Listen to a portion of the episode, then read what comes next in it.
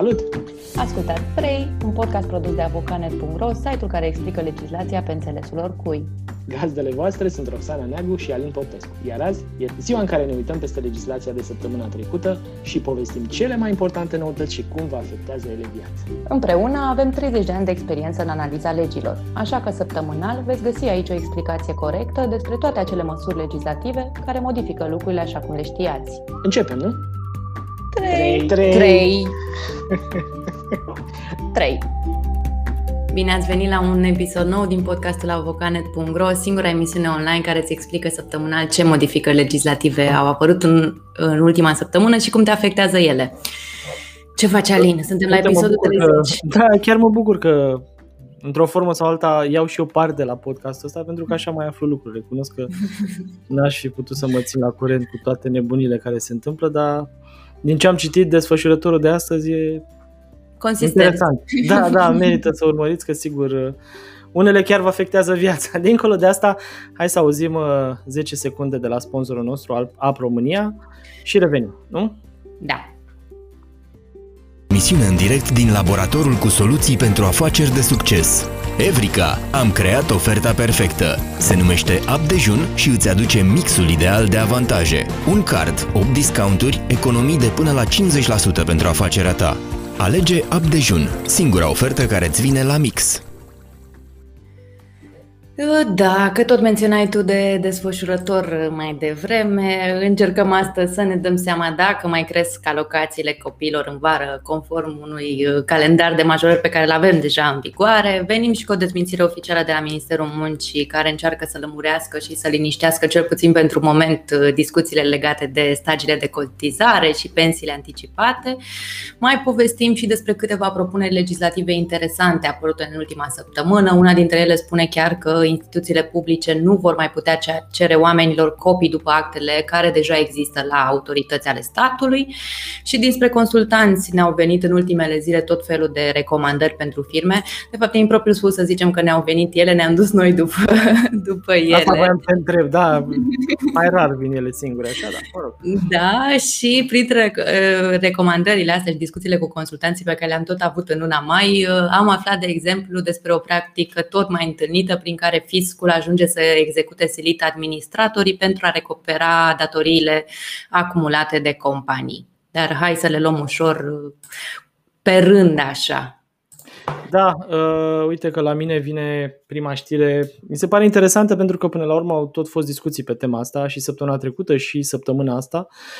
Uh, așa, pe scurt, uh, săptămâna trecută au fost tot felul de știri care spuneau că Printre altele, guvernul are în uh, plan creșterea stagiului minim de cotizare, uh, eliminarea pensiei anticipate, ideea de recalculare a pensiilor și așa mai departe. Uite că uh, al altă ieri, cred, mă rog, zilele trecute a apărut o dezmințire de la Ministerul Muncii, potrivit căreia, potrivit acestei dezmințiri, nu se va întâmpla în viitor nici uh, ideea asta de eliminare a pensiei anticipate și nici creșterea stagiului minim de cotizare. Uh, e ceva pe care, e, e un text pe care aș vrea să vi-l citesc cel puțin uh, în partea lui de început, pentru că mi se pare că uneori lămurește lucruri, alteori, ca să fiu foarte, foarte sincer, uh, mai mult de complică așa, o să vedeți.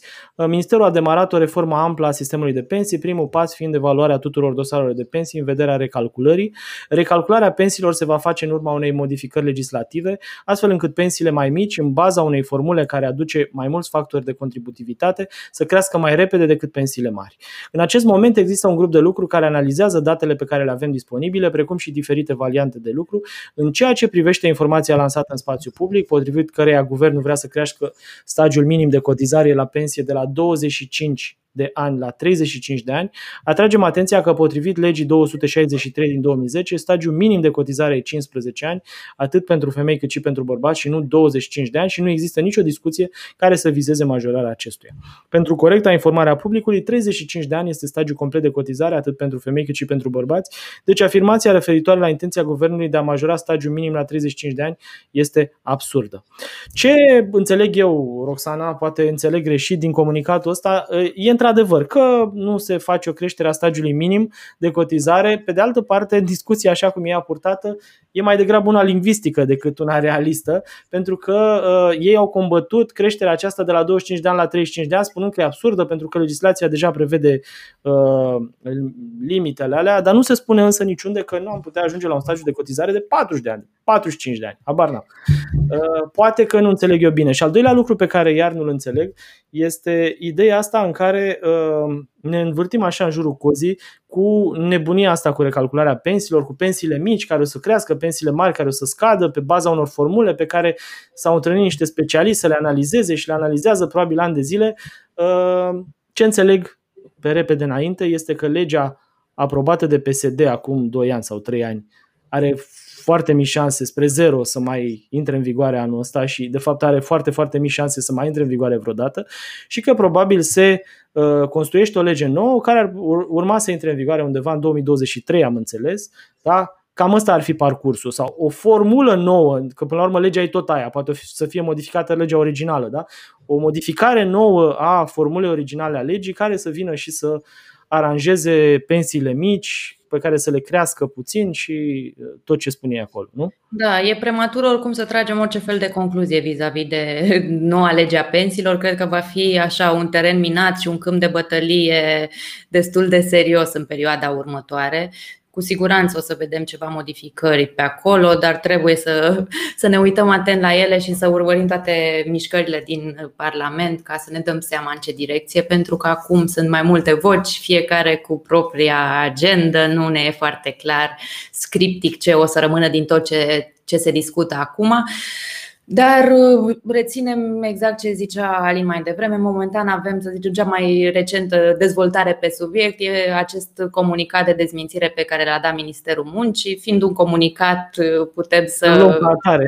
Luăm ca atare. Nu e o, eu știu, ceva foarte scriptic și să, în care să putem avea încredere 100%.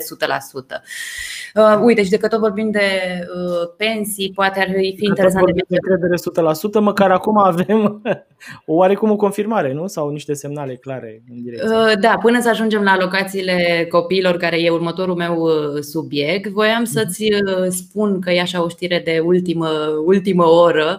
Mhm. E o ședință la Camera Deputaților acum și tocmai a fost adoptat acel proiect prin care mecanismul acela de cumpărare a vechimii pentru pensie va fi disponibil până în 2023. Camera Deputaților este cameră decizională, asta înseamnă că proiectul mai trebuie să meargă doar la promulgare derogare, nu văd de ce n-ar fi acceptat de președinte, deci foarte probabil că vom mai putea beneficia de uh, mecanismul acela. Ca să dăm puțin context, hai să spunem totuși că mecanismul ăsta cred că rămânea în vigoare până la 1 septembrie anul ăsta oricum, nu? Și era da. o gaură, să spunem așa, în legislație care nu-l mai uh, prelungea după 1 septembrie.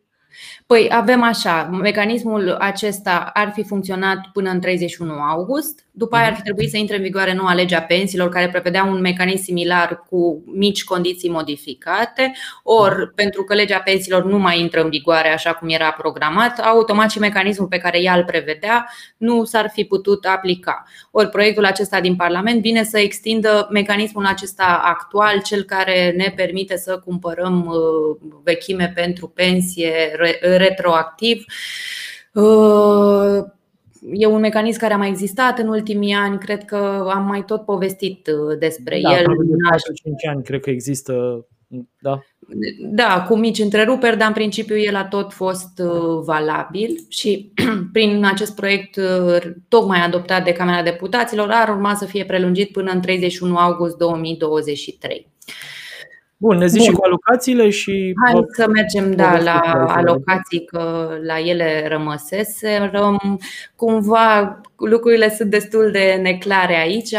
Teoretic avem în vigoare un calendar de majorare al alocațiilor, iar acest calendar prevedea o creștere în iulie 2021. În momentul ăsta nu este foarte clar dacă se va mai aplica sau nu. Apar primele semnale că nu vor mai crește alocațiile copiilor începând din vară.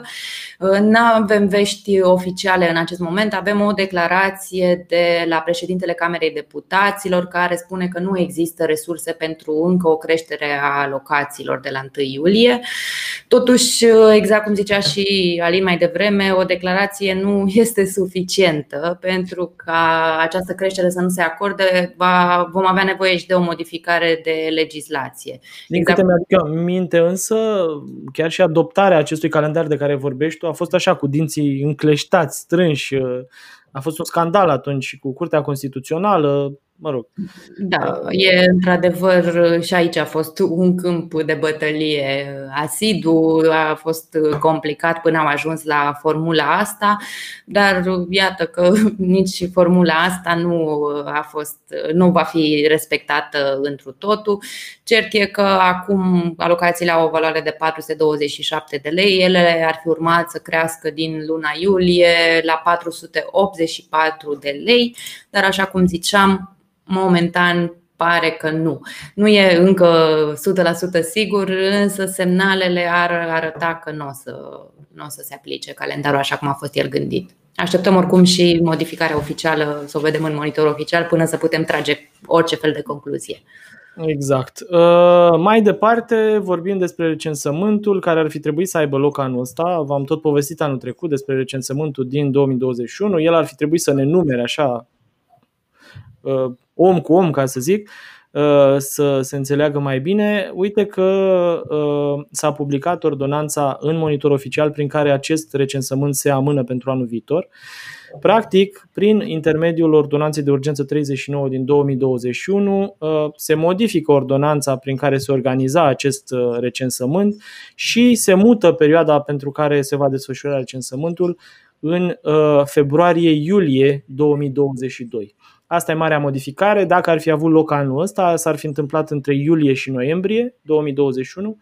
Uh, anul viitor, chiar din luna a doua până luna a șaptea, o să avem recensământ și acolo uh, există mai multe etape uh, pentru verificarea practică a conținutului formularelor, instrucțiunilor, programului de recenzare și de prelucrare, precum și a măsurilor organizatorice. Recensământul de probă s-a desfășurat în acest an prin etapa de autorecenzare cu participare obligatorie din 10 martie. Uh, anul viitor o să vedeți, putem să intrăm printre altele și uh, pe uh, o astfel de metodă de autorecenzare, dar o să vă mai povestim mai aproape, să zicem, de acel moment, cam care, sunt, cam care e procedura care trebuie urmată, pentru că, teoretic, cel puțin ar trebui să fie mult mai simplu decât acum 10 ani, când s-a întâmplat recensământul anterior.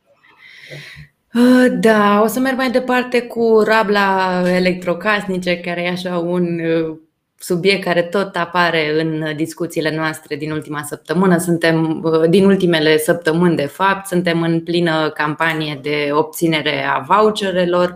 Teoretic, suntem în etapa întâi când se selectează voucherele pentru mașini de spălat, rufe sau vase, pentru frigidere și congelatoare. Etapa ar fi trebuit să dureze până pe 3 iunie. Însă bugetul s-a terminat mai devreme, așa că deja s-au uh, alocat toate, uh, toate fondurile și toate voucherele au fost alocate pentru beneficiari. E foarte important de reținut că vorbim strict de voucherele pentru electrocasnicele pe care le-am menționat eu mai devreme. O să le reiau mașini de spălat rufe și vase sau vase, că nu cred că există unul care un tip de aparat care să spele. grămadă, nu e problemă, da, exact. Așa.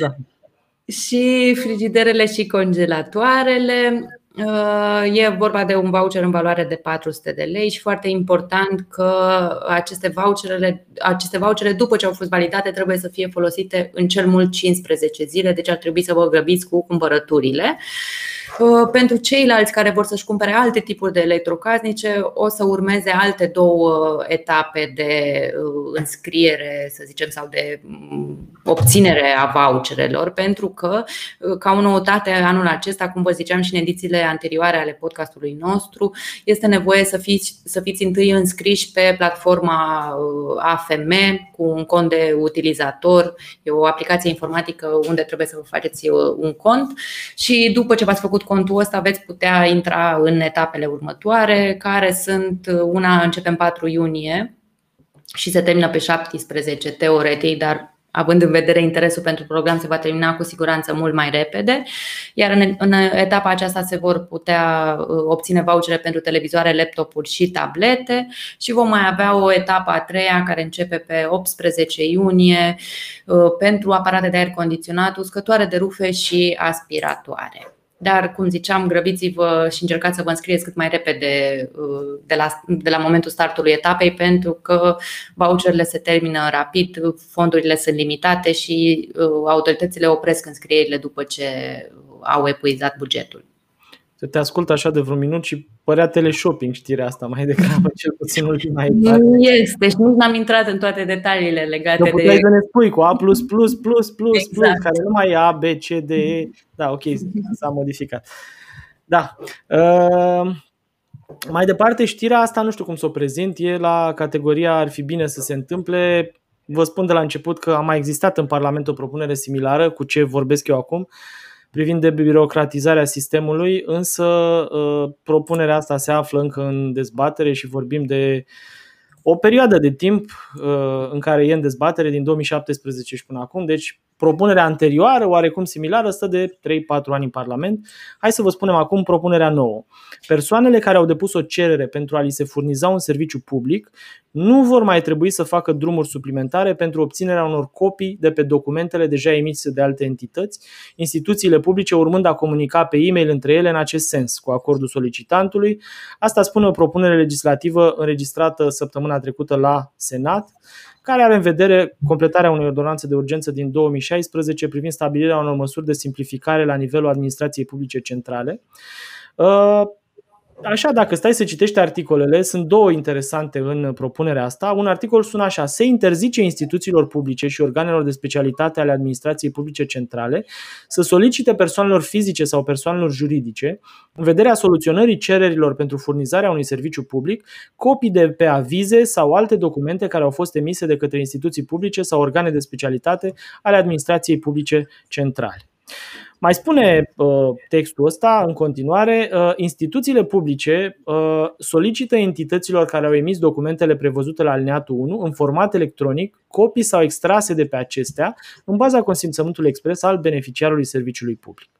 Dacă acest proiect va fi adoptat, spun inițiatorii, relația dintre stat și cetățean va fi simplificată, mai ales în ceea ce privește interacțiunea cu instituțiile statului în anumite cazuri specifice, precum cumpărarea unei locuințe, schimbarea cărții de identitate, înscrierea în evidențele fiscale a unui mijloc de transport și alte asemenea demersuri.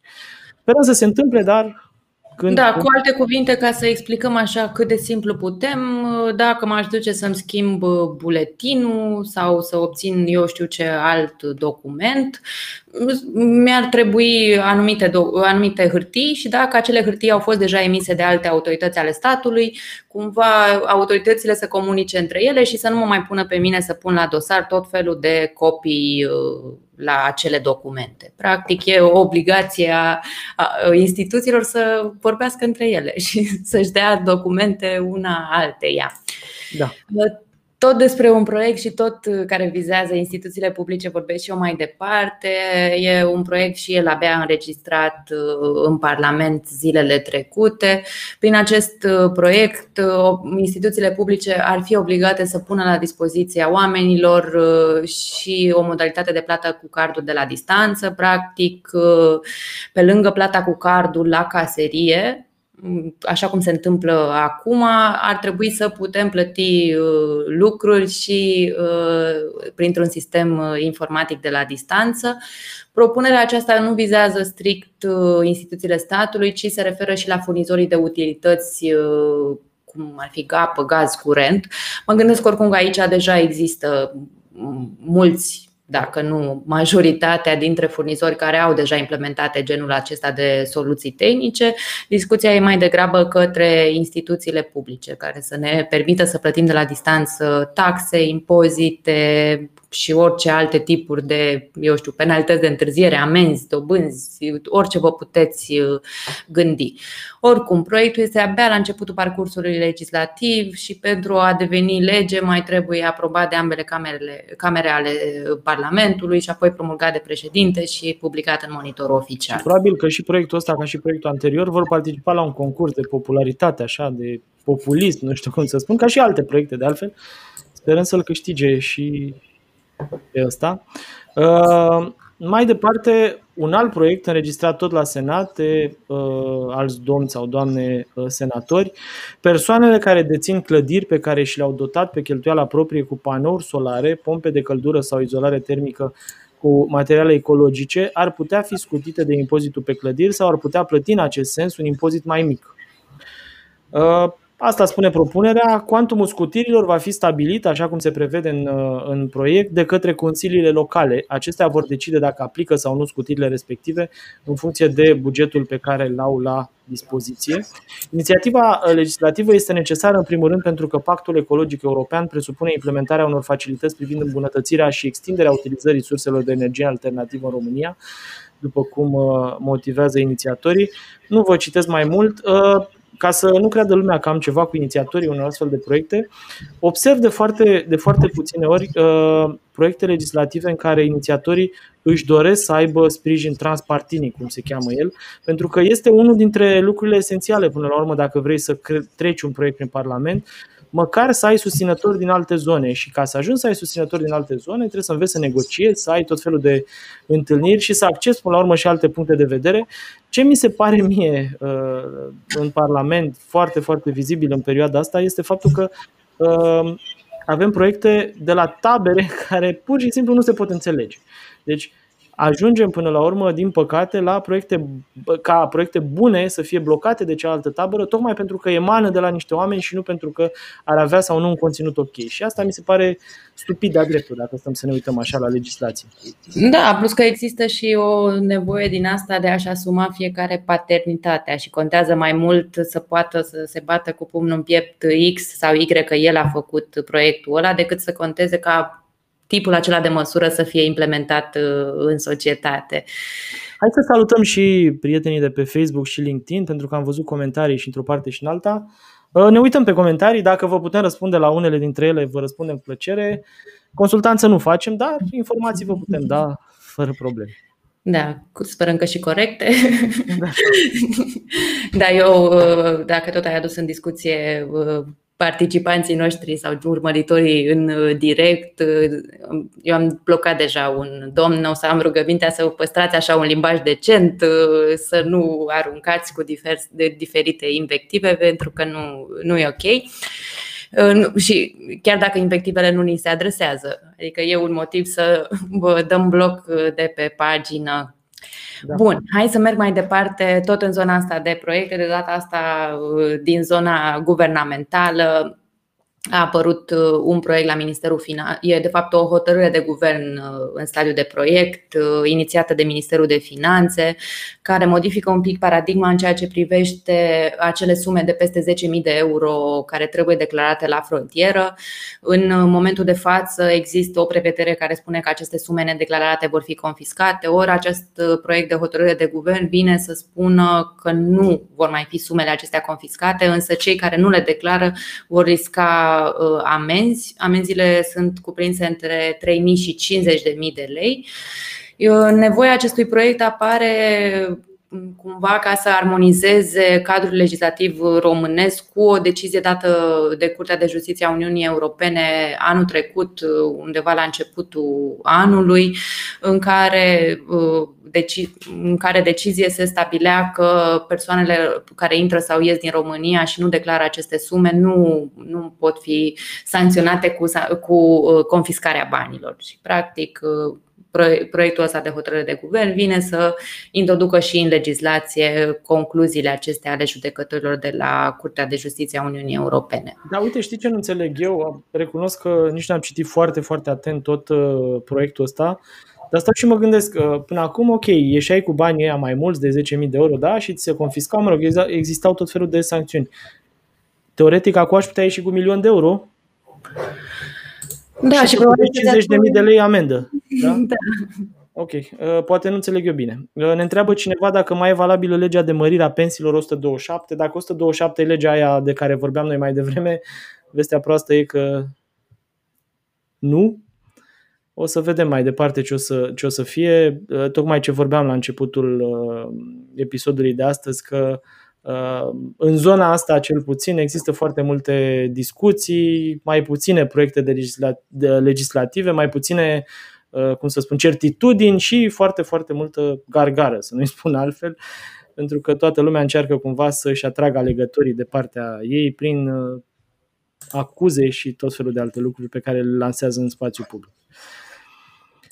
Bun, uh, mergem mai departe. ATM-urile de schimb valutar și operatorii de plăți vor trebui să afișeze clar comisioanele percepute pentru conversia în euro în curând uh, se va întâmpla asta, băncile, entitățile care fac transferuri din lei în euro sau operatorii de plăți care permit efectuarea plăților din moneda națională în cea europeană vor trebui să prezinte clienților într-un uh, mod clar și accesibil comisioanele de care vă vorbeam. E un proiect de act normativ uh, pus în dezbatere publică de Ministerul Economiei, Antreprenoriatului și Turismului. Dacă va fi adoptat în forma actuală, proiectul va introduce obligația despre care vă vorbeam și o serie de uh, sancțiuni pentru acele entități care nu respectă această obligație, uh, nerespectarea obligației de informare a clientului, indiferent de modalitatea de efectuare a schimbului, înainte de inițierea plății, va fi sancționabilă cu amendă cuprinsă între 8.000 și 10.000 de lei. Uh, proiectul respectiv urmărește transpunerea în legislația autohtonă a unei uh, modificări aduse la nivel european plăților transfrontaliere prin intermediul unui regulament. Da, uite și pentru că tot vorbim uh, de bănci, uh, săptămâna trecută au fost două uh, chestiuni adiacente interesante. Spre exemplu, la Consiliul Național împotriva discriminării, cel pentru combaterea discriminării, cum e denumit oficial, s-a soluționat un caz interesant, iar oamenii de acolo au stabilit că refuzul emiterii unui card de credit pentru cei de peste 64 de ani e, poate fi considerat discriminare pe criteriul vârstei și chiar au amendat banca respectivă cu 10.000 de lei pentru această discriminare. Pe scurt, era vorba de o reclamație în care un petent recent uh, uh, spunea că i-a fost refuzat accesul la un card de credit. Uh, el era, persoana în cauză era beneficiar unei pensii peste salariul minim pe economie și avea nevoie de un card de credit doar pentru a putea închiria un autoturism în timpul vacanțelor. Ori banca i-a refuzat acest card de credit din cauza vârstei cererea sau reclamația petentului a ajuns uh, la Consiliul Național pentru Combaterea Discriminării, iar în urma analizei, Consiliul a stabilit într-adevăr că e vorba de o discriminare pe criteriu de vârstă, a amendat banca pentru că a refuzat să emită acel card de credit, însă nu a putut să înlăture și consecințele faptei de discriminare, practic n-a putut obliga banca să emită un asemenea card de credit. Și ar mai fi interesant de punctat tot aici, dar în context de, de GDPR, tot o, o amendă, de data asta aplicată pentru o situație mai bizară uh, unei bănci care a executat silit un client care nu avea nicio legătură cu creditul uh, imputat. Practic, în cazul de care vorbesc, se pare că o bancă românească a atribuit în mod greșit calitatea de garant unui client de al său într-un credit ce făcea obiectul unei executări silite, dar acel contract nu avea absolut nicio legătură cu respectivul client. Era o problemă mai degrabă de lipsă de actualizare a informațiilor și care au dus la situația asta. Uh, amenda, nici nu mai știu cât a fost, stați o secundă să verific în articol, cred că 2000 de euro, da. Da, oricum, pentru omul ăla, dincolo de amendă, cred că a fost o sperietură. Uh, pare să te trezești da. cu o cerere de executare silită, tu neavând un credit, pare un pic uh, da, absurd. Da, da. Oricum, e, e, un, uh, e o perioadă în care foarte mulți oameni au văzut că sunt supărați pe bănci din cauza acelor uh, prevederi privind uh, obligația băncilor de a-și cunoaște clienții și, mă rog, ne tot pun să ne actualizăm datele bancare și așa mai departe și foarte mulți oameni s-au trezit cu conturile blocate din cauza faptului că nu și-au actualizat respectivele date. Sunt niște legi, din păcate, care obligă băncile să facă asta. Acum că unele bănci sunt mai agresive ca altele în aplicarea legii respective, asta nu știu să vă spun. Dar, din păcate, am, am mai remarcat genul ăsta de, de discuții, mai ales pentru conturi de firmă. Spre exemplu, tot citisem uh, astfel de uh, impresii ale oamenilor care rămăseseră pur și simplu așa de pe o zi pe alta fără conturile lor de firmă. Înțeleg însă că e vorba dincolo de obligațiile de cunoaștere a clientelei, mai sunt acele obligații împotriva spălării banilor și în funcție de ce tipuri de tranzacții aveți pe conturile respective și tot da. felul de detalii din acestea, puteți să riscați dacă contul acela e folosit și pentru lucruri mai puțin sau, mă rog, la limita legii. Așa. Da, uh, uite și mergem mai departe într-o altă zonă și uh, am primit întrebarea asta și până la urmă colegul nostru Dan Năstase a răspuns la ea.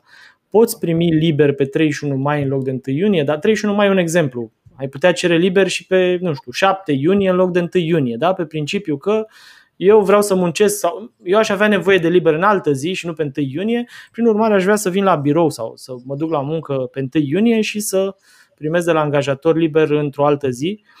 Uh, o să vedeți că răspunsul nu e atât de simplu pe cât pare și nu e așa cum credeți că e. Uh, cumva, uh, zilele de sărbătoare legală fac parte din categoria repausurilor periodice și sunt prevăzute în codul muncii, iar excepțiile sunt de asemenea prevăzute expres în codul muncii. Situațiile în care salariaților nu li se poate asigura repausul în zilele de sărbătoare legală sunt strâns legate de domeniul de activitate al angajatorului.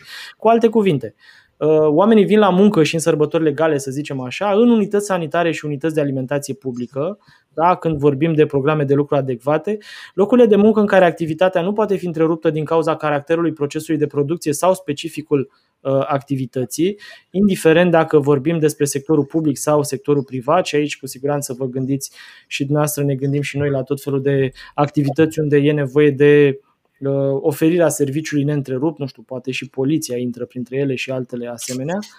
Uh, în același timp, ar trebui să știți că salariații nu pot renunța la drepturile prevăzute prin lege, iar orice tranzacție prin care se urmărește renunțarea la aceste drepturi sau limitarea lor este lovită de nulitate.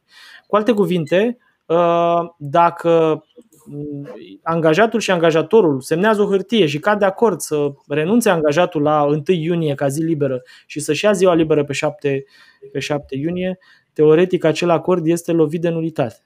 Singura situație în care Uh, codul muncii permite ca angajatorul să acorde în avans zile libere plătite este cea a reducerii activității. Cu alte cuvinte, dacă uh, angajatorul are o problemă și are nevoie să-și reducă activitatea, atunci poate să dea zile libere, pentru că în felul ăsta, uh, cum să spun, oamenii pot să meargă acasă fără să aibă, fără să fie dați afară sau fără să fie puși în șomaș tehnic o anumită perioadă de timp. Deci țineți minte, genul ăsta de înțelegeri sunt uh, împotriva legii. Acum, mă rog, discuția este uh, dacă aveți noroc să vină ITM-ul și să vă controleze într-o astfel de zi, e posibil să luați amendă. Prin urmare, încercați să evitați genul ăsta de situații și încercați să evitați acorduri de astea, chiar dacă, într-o formă sau alta, până la urmă, angajatul și angajatorul s-au înțeles să fie așa. Da, și cred că ai merită punctată și ideea asta că puteți beneficia de liber în 31 mai, să zicem că puteți negocia cu angajatorul liber în 31 mai ca să se lege de 1 iunie, dar în cazul acesta sunt câteva moduri în care puteți face asta legal, fie dacă agreați recuperarea în următoarele săptămâni, fie dacă vă luați o zi de concediu de odihnă, Uh, fie dacă uh, solicitați poate o zi de concediu fără plată. Sunt câteva dintre variantele posibile, dar altfel orice alt, orice alt mecanism sau artificiu riscă să fie lovit de nulitate și, exact cum zicea Alin, să vă treziți și cu amenzi sau sancțiuni neplăcute de la Inspecția Muncii. Uh, tot despre zile libere, dar uh, zile de concediu, uh, o să vorbesc eu mai departe, pentru că ar trebui să știți că dacă mai aveți uh, zile de concediu de odihnă din 2019 neluate, ar trebui să vă grăbiți să le luați până în 30 iunie 2021, pentru că avem în codul muncii o prevedere care spune, și o să citez un pic din ea, odată că acest concediu de odihnă se efectuează în fiecare fiecare an, deci pare aproape obligatoriu, iar în cazul în care salariatul din motive justificate nu poate efectua acest concediu de odihnă anual la care avea dreptul în anul calendar, calendaristic respectiv, angajatorul este obligat să acorde concediul de odihnă neefectuat într-o perioadă de 18 luni începând cu anul următor celui care s-a născut dreptul la concediu de odihnă anual. Cu alte cuvinte, pentru zilele din 2019, acest termen de 18 luni se va împlini în luna iunie a acestui an. Și poate e o chestiune utilă de, de știut. Da, trecem mai departe. Contractele de telemuncă ar trebui adaptate ca să conțină clauze specifice de confidențialitate, deși legislația muncii prevede mai nou obligația salariaților aflați în telemuncă sau munca la domiciliu de a respecta și asigura confidențialitatea documentelor pe care le utilizează în activitatea lor. În, uh, într-un dintre evenimentele organizate de Avocatnet săptămâna trecută, uh, Silvia Opriș, avocat partener în cadrul Radu Opriș, uh, a spus faptul că uh, această obligație de confidențialitate introdusă prin lege reprezintă ceva firesc și se aplică în măsura în care Uh, se scot aceste informații din spațiul angajatorului, însă nu este suficientă prevederea în sine. E mai bine să existe o clauză de confidențialitate la care să ne raportăm și care să conțină acele recomandări de confidențialitate, ne-a spus Silvia Opriș. Uh, ce e de menționat este că uh, prin ordonanța de urgență 36 din 2021 se stabilește printre altele că salariații cu, care muncesc la domiciliu au obligația de a respecta și de a asigura confidențialitatea informațiilor și documentelor în timpul muncii la domiciliu și, respectiv, telesalariatul are obligația să respecte și să asigure confidențialitatea informațiilor și documentelor utilizate în timpul desfășurării activității de telemuncă. Țineți minte, deci, dacă sunteți în categoria angajatorilor, ar trebui să vă uitați în contractele pe care le-ați semnat și să vedeți dacă ați inserat o astfel de clauză de confidențialitate care se extindă cumva ce prevede Ordonanța 36. Bun, Alin, și pentru că tot uh, mai multe firme discută în ultima vreme sau poate chiar au decis deja revenirea fizică a salariaților la locurile lor uh, de muncă pe fondul acestor relaxări de restricții care s-au anunțat și care mai urmează, uh, ne-am gândit să precizăm astăzi o chestiune care poate scapă din vederea angajatorilor. Salariații care se întorc la locul de muncă trebuie să fie reinstru- reinstruiți din perspectiva SSM SSM-ului de către angajator, pentru că există o prevedere expresă în legislație care uh, spune uh, chestiunea asta, dacă întreruperea sau este mai mare de 30 de zile, practic dacă ți-ai desfășurat activitatea de acasă și acum te reîntorci în spațiu de birou mai mult de 30 uh, de zile, angajatorul ar fi obligat să facă acea, să, re, să refacă de fapt această instruire de SSM. Aș mai puncta aici că instruirile de acest tip uh, reprezintă timp de muncă, mi se pare o chestiune foarte importantă de ținut minte și că nu trebuie să presupună niciun fel de cheltuială din partea salariaților. Practic nu poți fi pus să plătești ca să ți se facă aceste uh, instrucții, cred că se spune. Așa, și pentru că tot vorbim de revenirea fizică la birou, aș mai puncta o, o chestiune care cred că nu a fost foarte clar înțeleasă, deși avem o mulțime de restricții eliminate și sunt tot felul de măsuri de relaxare acum în vigoare. Să știți că actualul cadru legal, așa cum arată el în vigoare acum, mai obligă încă anumite tipuri de angajatori să continue cu aplicarea măsurilor de distanțare la locul de muncă. Și restricțiile uh, îi vizează vizează în principal pe angajatorii mari care au mai mult de 50 de salariați. Practic, doar firmele mici nu au obligația acum să ia în calcul, spre exemplu, munca în ture, ci uh, și doar firme, și firmele mari sunt obligate în continuare să asigure acea distanțare, să poarte mască la birou uh, toți uh, salariații, indiferent dacă sunt imunizați sau nu, și toate celelalte reguli care s-au aplicat și până acum în starea de alertă, îmi venea să zic asediu. Cam tot aia e, da. Uh, uite, eu să citez uh, mai departe un, uh, unul dintre specialiști, Anca Iulia Zegrean, partener și coordonatorul practicii de dreptul muncii din cadrul Biriș Goran.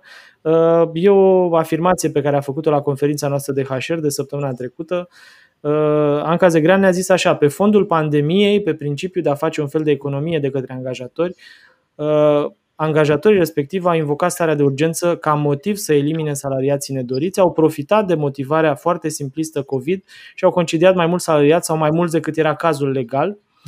Și uh, e interesantă abordarea, e interesantă situația pentru că, așa cum ne spune Anca Zegrean, potrivit codului muncii, concedierea pentru motive care nu țin de persoana salariatului uh, presupune încetarea contractului individual de muncă în urma desfințării locului de muncă ocupat de salariat din unul sau mai multe motive care nu au legătură cu persoana acestuia. În acest sens, desfințarea postului respectiv trebuie să fie efectivă și să aibă o cauză reală și serioasă. Uh, e important de știut asta că în măsura în care angajatorul și-a desfințat postul respectiv sau a scăpat de salariat motivând COVID-ul, uh, riscă plata unor despăgubiri egale cu salariile indexate, să fie obligat prin instanță, evident, la plata unor despăgubiri egale cu salariile indexate, majorate și reactualizate și cu celelalte drepturi de care ar fi beneficiat salariatul. Încercați, deci, dacă sunteți angajatori, să nu dați oamenii afară doar pentru că e pandemie, ci să-i dați afară atunci când nu-și fac treaba sau, eu știu, alte lucruri de genul ăsta, pentru că uh, genul ăsta de situație se sancționează, cel puțin în instanță, destul de des.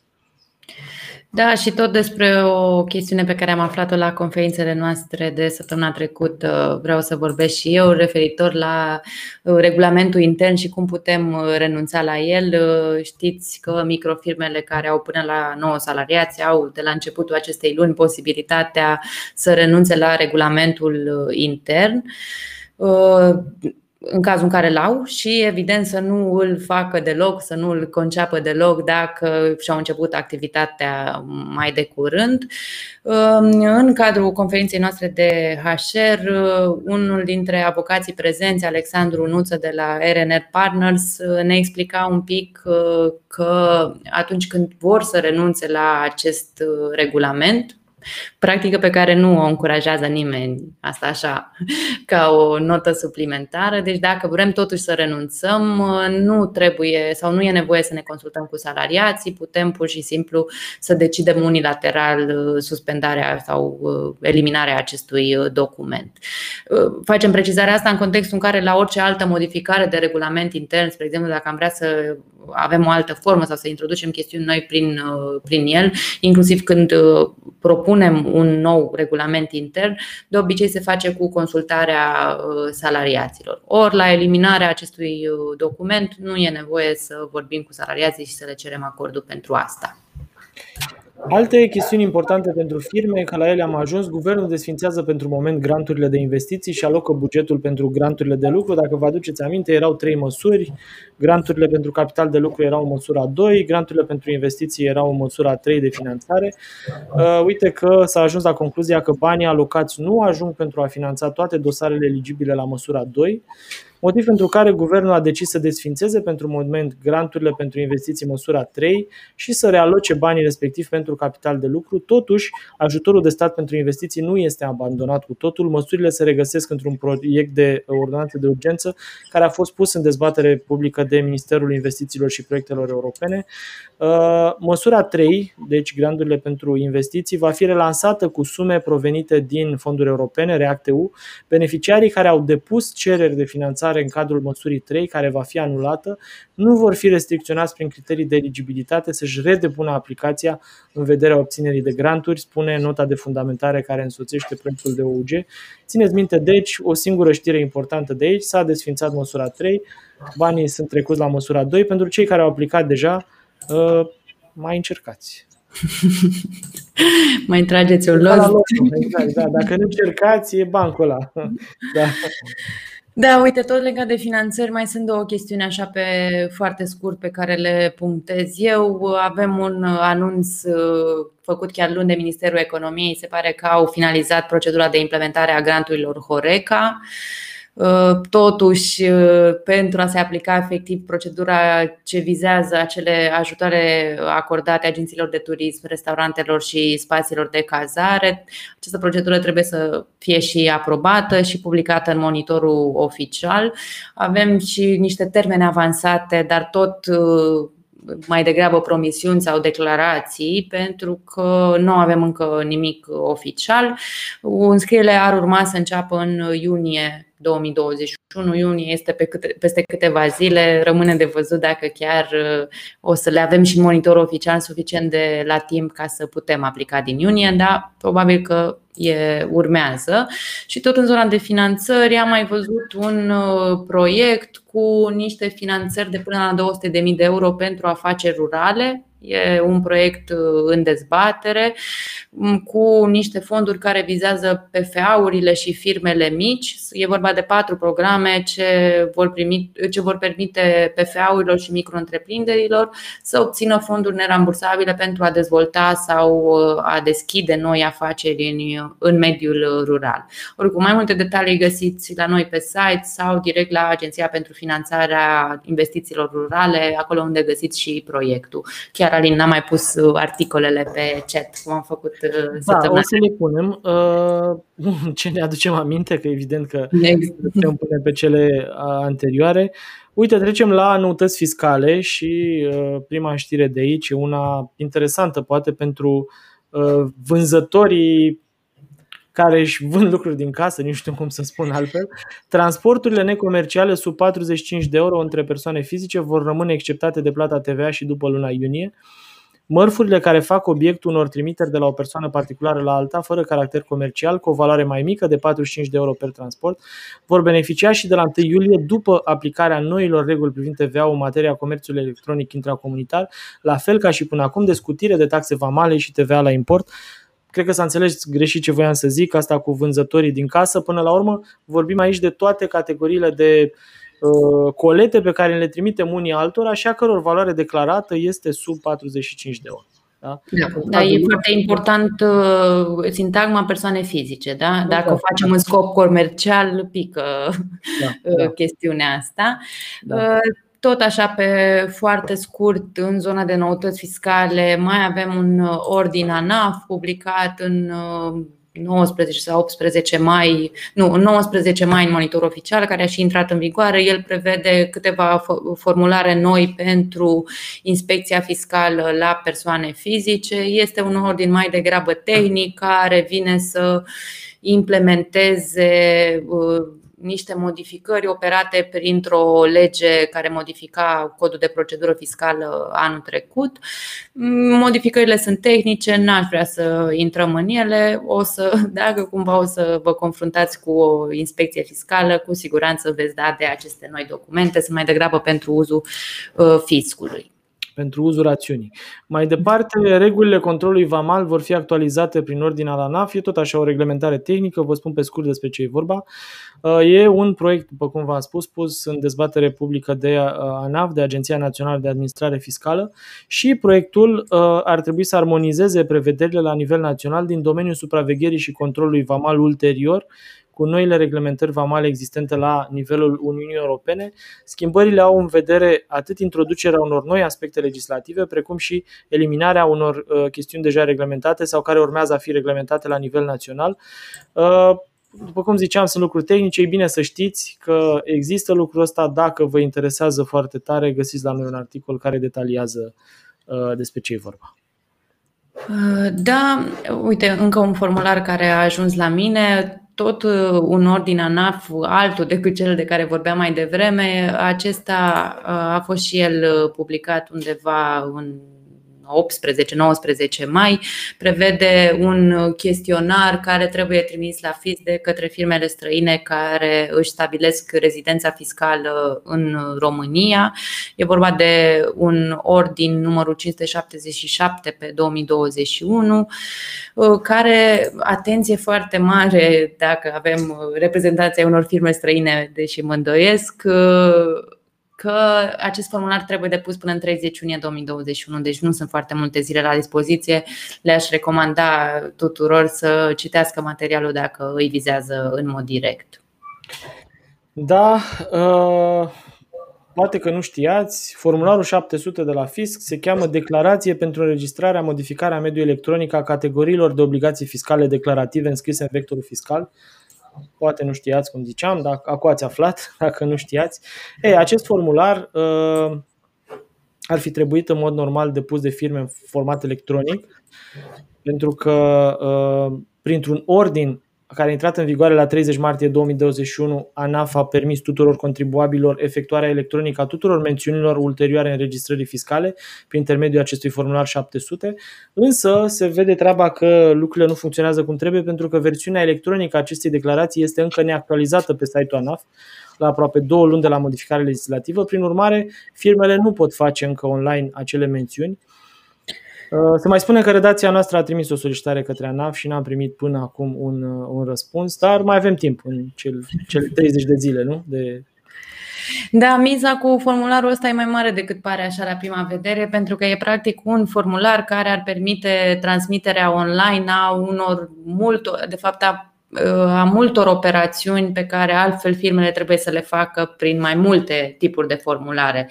Și uh, antreprenorii și economiștii știu sigur despre ce vorbesc 010, 050, 070, când trebuie să-ți modifici uh, modul în care plătești TVA-ul la lună, la trimestru și așa mai departe. Practic ar fi fost un formular centralizat care, permea, care permitea firmelor să facă online toate aceste operațiuni fără să se mai deplaseze la fisc, însă uh, momentan avem doar în teorie această debirocratizare și ușurință a depunerii, pentru că, exact cum ziceai tu, în practică nu avem formularul actualizat ca să-l putem folosi. Deci mergem în continuare pe formularele uh, vechi și fără și mițate. Da, așa. Sau, mă rog, nu pe hârtie, dar. Nu toate pe hârtie, da. da. Nu toate pe hârtie. Uh, bun, și acum ajungem și la subiectul acela pe care îl menționam în intro legat de executarea uh, administratorilor pentru datoriile firmei. E un uh, subiect pe care ni l-au prezentat tot în cadrul unei conferințe organizate de noi, specialiștii de la Dobrinescu Dobrev, care ne atrăgeau atenția că fiscul apelează tot mai des la acest instrument care îi permite să execute silit administratorul pentru datoriile companiei sale. E, mecanismul se cheamă atragerea răspunderii solidare, uh, care permite ca atunci când datoriile nu sunt, nu nu sunt pentru că nu pot fi acoperite din bunurile firmei, fiscul să se îndrepte către executarea bunurilor personale ale administratorului societății respective. Uh, Lelia Grigore, care este managerul uh, Departamentului de Litigii Fiscale din cadrul Dobrinescu Dobrev, preciza la conferința noastră și o să citez aici, angajarea răspunderii solidare patrimoniale este o procedură pe care organele fiscale o utilizează din ce în ce mai des și pe care, din păcate, în contextul pandemiei o vor, o vor utiliza, simțim noi, chiar mai des, dat fiind faptul că permite organelor fiscale să obțină recuperarea debitelor neachitate de către societăți de la persoanele care au calitatea de asociați sau administratori. E o procedură la care m-aș uita mai cu atenție. Vă sfătuiesc ori să citiți articolul, o să-l pun eu pe chat imediat, sau dacă vreți să vă duceți direct la legislație, îl găsiți la articole 25 și 26 din codul de procedură fiscală. Noi am scris destul de mult și anul trecut pe subiectul ăsta atunci încă nu știam că e o practică atât de deasă, atât de des întâlnită, părea mai degrabă o chestiune de excepție, ori, uh, după cum vedeți, avocații specialiști în uh, litigii și în dispute fiscale ne spun că au văzut mult mai des uh, practica asta pusă sau, mă rog, implementată de, de fisc în cadrul cazurilor pe care le-au gestionat ei. Bun, și mai departe, ultima știre de astăzi, cel puțin ultima pe care o uh, citesc eu. Uh, dacă se descoperă în cadrul controlelor rutiere că s-a umblat la tahograf, aici vorbim de transportatori, autoritățile imobilizează vehiculul de transport. Uh, știrea, până la urmă, titlul spune foarte multe. Hai să detaliem puțin. În cazul în care există suficiente dovezi care indică bănuieli cu privire la modificarea sistemului de înregistrare a activității mașinii, aceasta va fi dusă la un atelier autorizat pentru teste suplimentare și în cazul în care se descoperă că s-a umblat la tahograf, plăcuțele de matriculare ale mașinii de transport vor fi reținute, potrivit unui ordin al Ministerului Transporturilor publicat vineri în monitor oficial, care ordin se aplică deja. Acest ordin este menit, uh, menit să reflecte modificările apărute la începutul anului în legislația privind transporturile rutiere și are ca scop modificarea normelor metodologice privind controlul perioadelor de conducere, pauzelor și perioadelor de odihnă ale șoferilor profesioniști, dar și modul în care sunt instalate și utilizate aceste tahografe. N-aș detalia mai mult știrea pentru că e o știre de interes pentru uh, o nișă a audienței noastre. E bine să știți de ea, sunt sigur că transportatorii știu deja despre ordinul ăsta, dacă nu știu, nu știu ce transport fac, dar uh, uh, eu cam asta am avut de zis, Oxana. Da, ne mai rămăsese de săptămâna trecută, le promiseserăm uh, oamenilor care ne urmăreau că le detaliem data viitoare ideea asta cu anularea din oficiu a codului de TVA. Zic să ne onorăm promisiunea, că poate a rămas cineva și n-a putut să doarmă. Nu da, știe. Exact. da, ca idee, Uh, potrivit codului fiscal, există câteva situații în care fiscul îți poate anula înregistrarea în scopuri de TVA așa, de, de la sine. Uh, cred că sunt vreo șapte sau opt, unele sunt mai puțin uh, posibile, să le zic așa, o să le precizez mai degrabă pe cele mai uzuale. Spre exemplu, poți rămâne fără codul de TVA dacă ai fost declarat inactiv, Uh, poți rămâne fără codul de TVA dacă nu ai depus niciun, cont, uh, niciun decont de taxă pentru șase luni consecutive, uh, dacă ai depus de conturi pe zero, practic n-ai fi realizat operațiuni, tot așa pentru o perioadă de șase luni consecutive.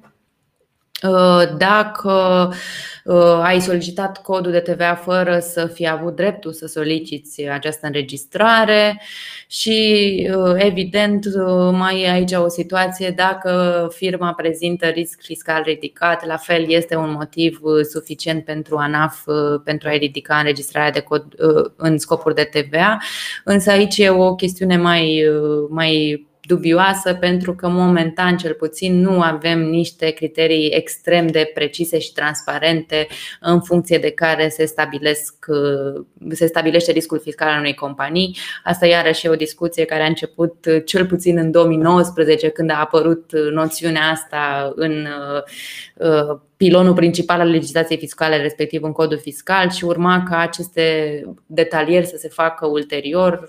Momentan au trecut 2 ani, nu le avem nici acum, nu știm pe baza căror criterii uh, ne consideră fiscul mai uh, riscanți uh, sau nu, dar așteptăm cu interes publicarea lor în monitor oficial. Oricum, cred că săptămâna trecută sau acum două săptămâni abusesem pe site mai multe materiale în care explicam așa din practică cam care sunt criteriile pe care le ia ANAF în calcul, așa cum le deduseseră consultanții care uh, s-au ocupat de astfel de, de situații.